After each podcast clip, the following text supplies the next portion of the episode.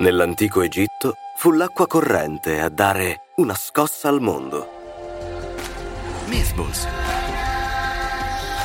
Pillole di miti da tutto il mondo. All'inizio c'era solo Nun, l'acqua primordiale. Da questi un giorno emerse una mucca. Già, e con il dio sole Ra impigliato tra le corna.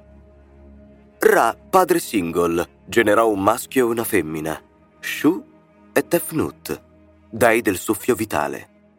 A onor di cronaca si dice che i fratelli e futuri amanti siano nati rispettivamente da uno sputo e uno starnuto.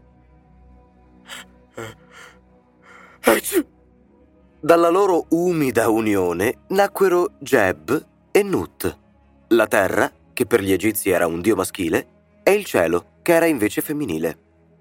Anche i loro figli diedero alla luce una prole divina, pronta a governare il mondo, e infatti da loro discendono i faraoni. Insomma, l'amore ai tempi di Eliopoli. Era tutta una questione di famiglia.